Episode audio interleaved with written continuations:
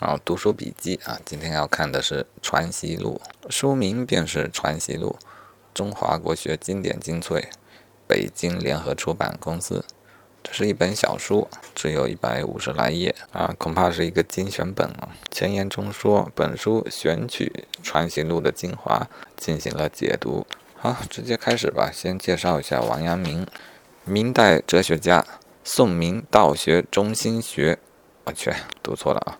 宋明道学中心学一派的代表人物，一四七二到一五二九年，生平又做了一些介绍啊，可以看出他是够全能的，著名的思想家、教育家、文学家、书法家、哲学家，还是军事家，能带兵打仗，是中国历史上罕见的全能大儒啊！这里我猜测啊，猜测要想成为大儒，恐怕都得全能才有可能。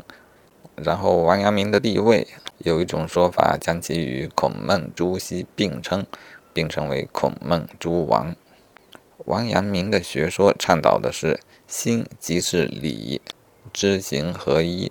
传习录分上中下三卷，上卷主要讨论格物论，格物致知那个格物论，心即理，以及有关经学本质与心性的问题。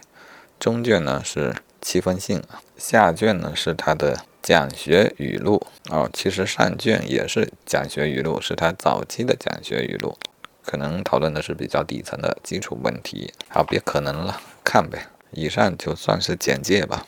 图书数据：ISBN 九七八杠七杠五五零二杠四三八零杠四。